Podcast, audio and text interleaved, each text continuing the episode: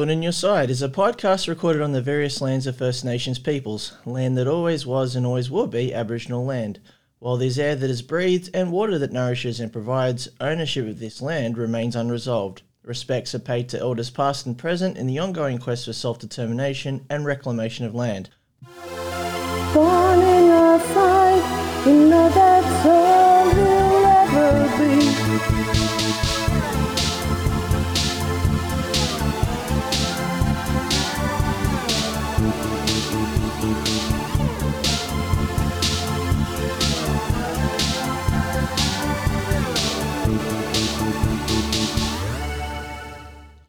Everyone. This is M. Welcome to Thorn in Your Side. I'm doing a Lone Wolf episode tonight. And as I usually do with these Lone Wolf episodes, they, they tend to serve as a bit of a catch up with everyone, just letting everyone know what's on my mind and what's going on in my end. So, what's been happening on my end since the last episode is that I caught COVID. It was uh, part of the um, the latest COVID wave, obviously. I got a mild dose, but I am feeling a bit guilty about the fact that um, I ended up giving my parents the plague. They had a bit of a flu as a result. The thing that astounded me was how quick this seemed to be spread. I think the incubation period was about three days because I can think about three days before I was starting to get symptoms that I was at a theatre, um, school holidays, and so I was in a cinema watching Lightyear, as it was, and of course that um, is a family movie. So there were a bunch of kids running around, potential germ incubators. So I reckon I got it there. Three days later, I get symptoms, and then three days after that, then my parents catch something. So it is a very virulent virus and I feel like it has been a bit underplayed in the media in terms of how bad it's getting around. Although the common sense seems to be that herd immunity is still a thing, so therefore, if everyone gets it, therefore everyone will get a natural immunity. But the information that doesn't seem to be pushing through is that this is a wave that seems to be more resistant to forms of vaccination and also seems to be resistant to any antibodies that people that had COVID in the first couple of waves, that is COVID alpha and COVID delta.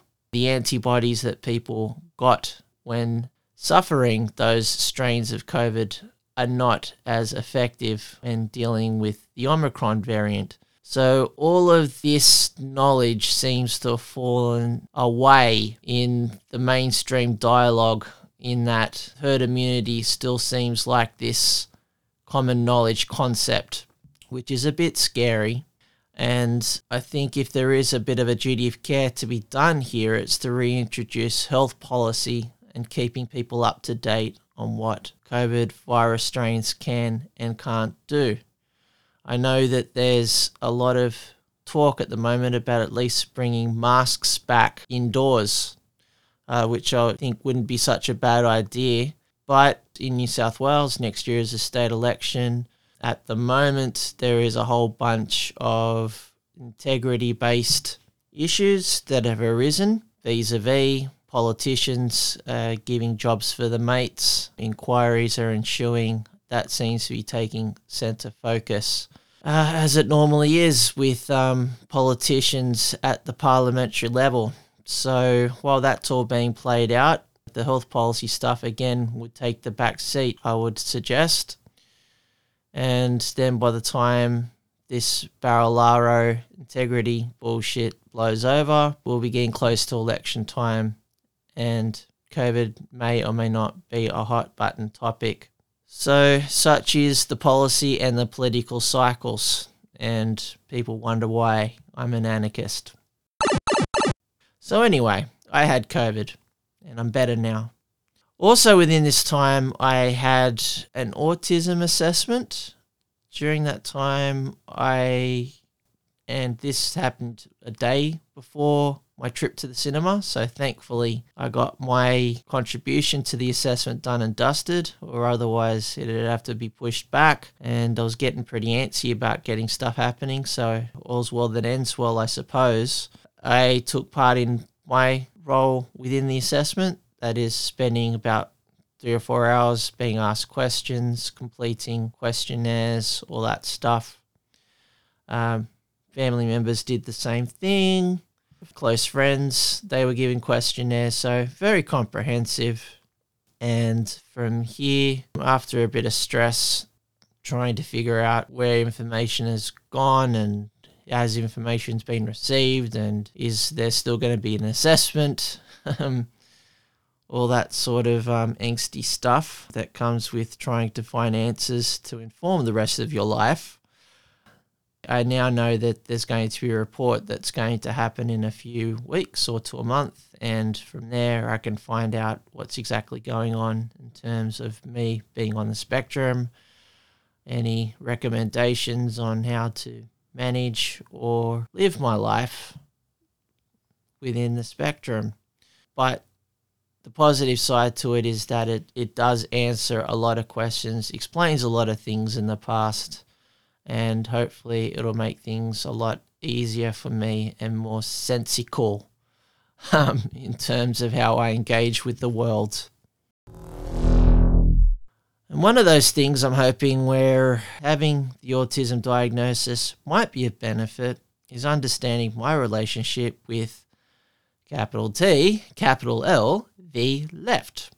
Now, I, I suppose for a reminder for all the folks out there, I make a thing about the capital T, the capital L thing because I do see lefty people, particularly leftist organizations. I might particularly draw attention again to the three organizations that I've kind of named in the past that I, I don't really want to have a bar of anymore Socialist Alternative, Socialist Equality Party, and Communist Party of Australia. I treat those organizations as persona non grata. I feel that they are very much at the apex of everything that is a syndrome within the left, being a vacuum being a ghetto from stuff that is meaningful, stuff that involves actually observing, experiencing, responding to class based struggle. I don't think that that can be rectified through telling a whole bunch of pressed people what's the best thing for them on basis of an ideologically driven explanation of a benevolent state that will eventually liberate everyone. And once it's done liberating everyone it will wither away. All of this heavily ideologically theoretically driven. I just don't know how effective or how useful such rhetoric is for people other than those that prosecute the diatribe dogma, of which I feel is more so just to impress people within their own organization rather than the greater milieu of working class participants to whom such ideologues should service. But they don't. They're as useless as fuck. Sectarianism is a form of bigotry, discrimination, or hatred arising from attaching relations of inferiority and superiority to differences between subdivisions within a group. Common examples are denominations of a religion, ethnic identity, class, or region for citizens of a state and factions of a political movement. So, anyway, my autism diagnosis, I'm hoping, will lead to an improved situation where I can understand, analyze, and appreciate my positioning with these idiots a bit better. Sounds promising so far.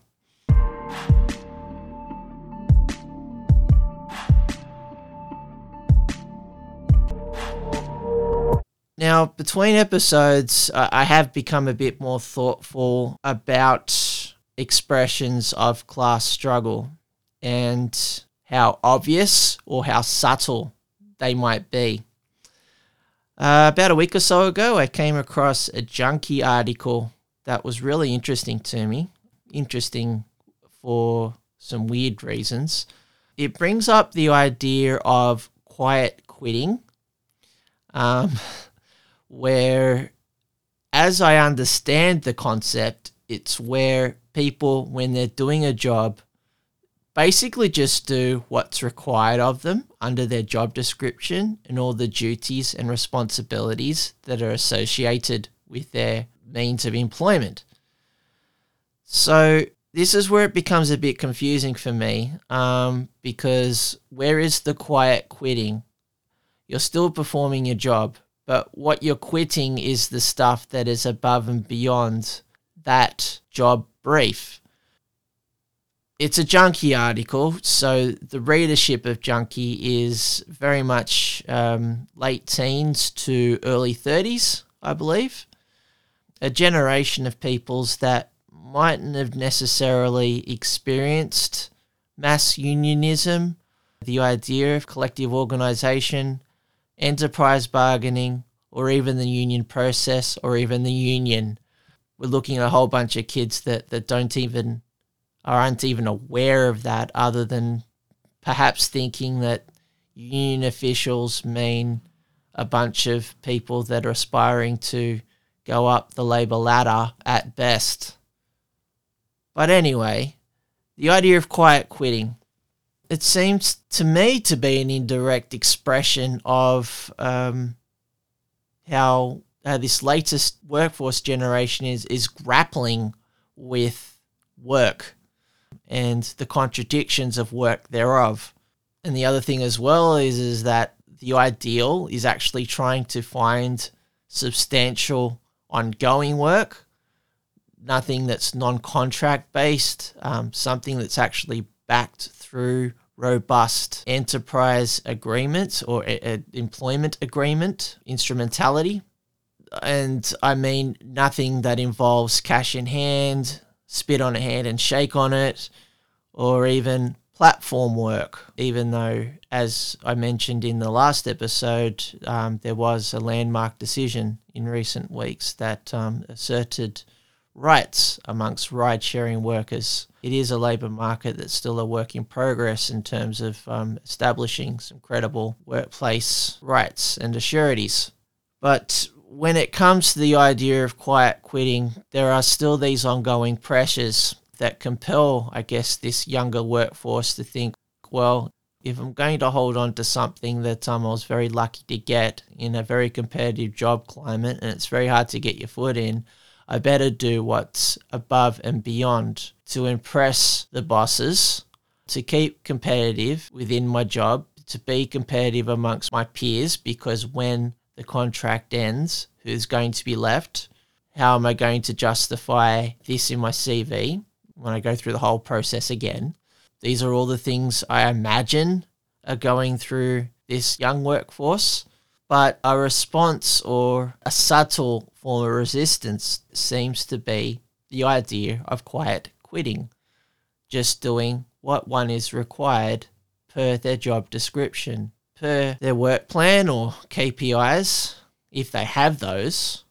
So, in the last five minutes or so, I have teased out the, the weird things that can happen when, particularly having one's first job out of high school or out of uni, where you want to um, leave a, a good impression as one starts their work journey, but at the same time, you have to cop a lot of things in order to do that. Or do you?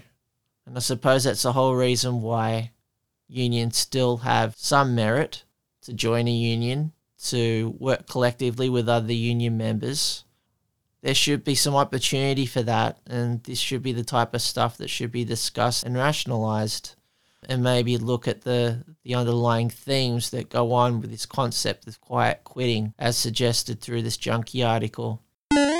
Is this going to be of interest to union people? I'm not sure. I think this might be a little bit too high concept. I, I, I apologize if I sound so arrogant in saying such a thing it doesn't fit within the prism of standard union campaigns. It's not so black and white, it's not so clear cut.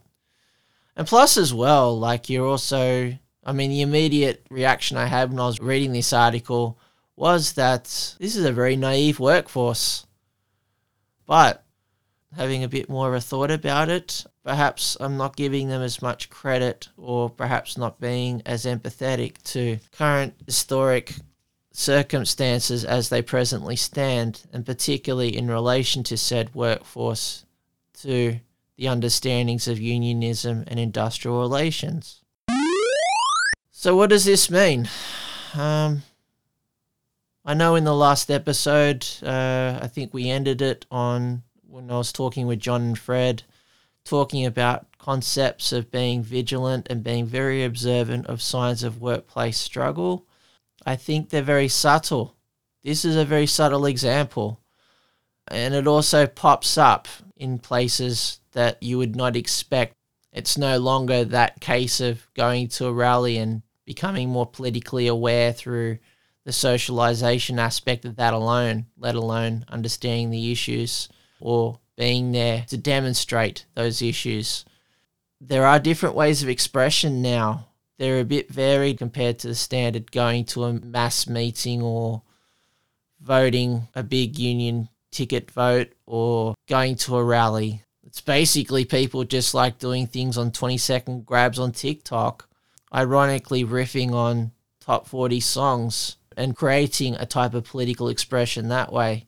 All these quick grabs that are catchy, viral, at its face, non analytical. But there's a hidden language in there that the kids understand. It's theirs. And perhaps it's subtle because they don't want the older generations like us to really just sink our teeth into it and analyze it and then take it off them. First, let me assure you that this is not one of those shady pyramid schemes you've been hearing about. No, sir. Our model is the trapezoid. Or try to bombast it with a whole bunch of ideology and try to socialize it or socialistic it. Make it socialist make it leftist friendly, have it as meat for the grinder of potential organization, um, systematize it. Um, I think this is all the stuff that um, that younger people are also trying to rebel against as well in terms of their own political expression. This is stuff worth understanding, and I think from there, that's where you're looking at what emancipatory politics looks like. And I do say emancipatory politics because that that's a lot different to just plainly organizing people and organizing in the sense of recruiting, making them members of something, showing them what demands are, having them sign on to demands, maybe having a selfie with them to go into a newsletter for the organization later on to make everything look good and good on a PR standpoint. It's political, but is it emancipatory? I'm not so sure. I think the inquiry for emancipatory politics, maybe just to summarize, is a more subtle, thematic thing to do. And that's the type of stuff that I'd really like to um, continue exploring. I was about to say start to, but I think I'm what, like 30 odd episodes into it now. So I think I've started this project. So I'd just like to try to continue doing it and see what comes of it.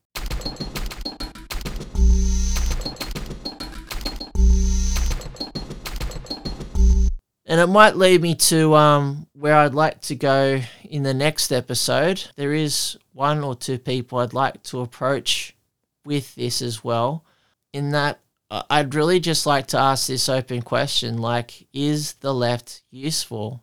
And I don't want to add my automatic bias into this and say they're fucked.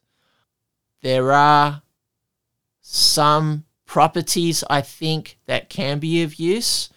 I'd like to use the next episode to tease that out, perhaps be challenged myself um, and be tested in some of the prejudices that I definitely have within the left, particularly born through the trauma of things. And that's another thing as well. Like, I'm still trying to grapple with the fact that, like, I'm only finding out about autism stuff now there was a good 20 to 30 year window where I just didn't know what was going on with myself.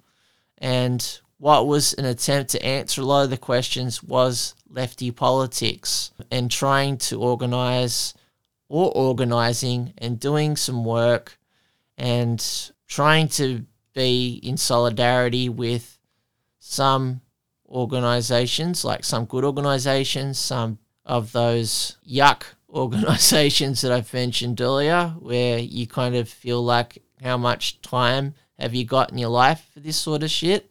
How much time can one spend in the ghetto? What are the useful things to pass out of such activities rather than just going into it fully fledged, fully committed, unconditionally, and thinking it's all just going to come out in the wash because one is doing the right things?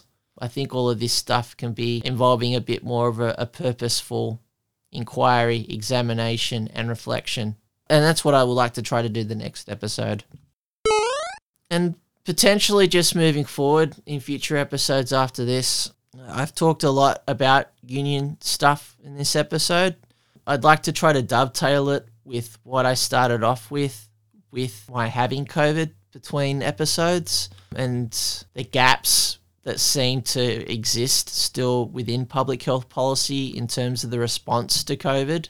I think there is a response that can be made for the left on both counts, and um, this is stuff that we definitely explored in the last episode, which, whilst it did create um, an amount of battling within the left itself, as I um, uh, mirthfully uh, mentioned, uh, particularly being carried out on one Fred Fuentes Facebook page between different sections of the left about how's the best way to respond to COVID. I think all of this stuff on an emancipatory, class based, class responsive, struggle focused perspective involves at least not only just couching everything within a labor based perspective, that is, if one identifies or becomes politically expressive in regards to one's labor and one's labor rights and how many more rights one can access or how much autonomy one can have in the work that they do, I think it can also be extended into other fields or expression as well. Um, and that's where the intersection intersectionality of politics comes into it, and that's where the intersectionality of politics is relevant in this day and age, despite the fact that that would piss off a whole bunch of tankies and saying such a thing because it's too liberal. But no, there can still be a class basis on it because it provides an indicator of class based demands, ironically enough. There are health needs that, that people have, there as well as the labour needs. We're seeing this through this current pandemic. It's all linked together. There's people talking about quiet quitting. You know, there's the, the subtle ways that people are expressing these needs. All of this could be put together. All of this is up for analysis and observation. All of this can be couched within generalizing the idea of social needs and working out what is general struggle. Um, it's not specific to a bunch of demands upon an organizational platform. And this is the stuff I'll just keep saying and keep saying, and hopefully enough people would listen. And those are the people that I would like to gravitate to. So, from there, that's what I'd like to do moving forward. I'd like to try to get this stuff onto YouTube. I keep saying that. Um, having the COVID has zapped me a bit, so it has been put on the back burner. But I'd like to really look at it and hopefully look at ways of, of maybe even making myself visual. So if it is going to be on YouTube, if I'm doing a lone wolf episode, can I do this where I'm actually filming myself and then uploading it? So got to get my head around that too.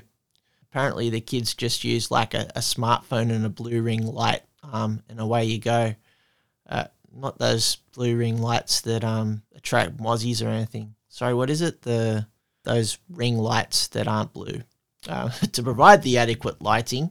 So I've just got to remember to powder my nose a bit so my nose does not shine in the light, and away I shall go. So anyway, this is all this stuff that um that I'll be I'll be looking into. So anyway, uh, I feel like I'm I'm rambling a bit because I want to get close to that 30 minute mark, but I might just um, keep it shaved within 30 minutes for today. Thanks everyone, and I will see you next episode. Cheers.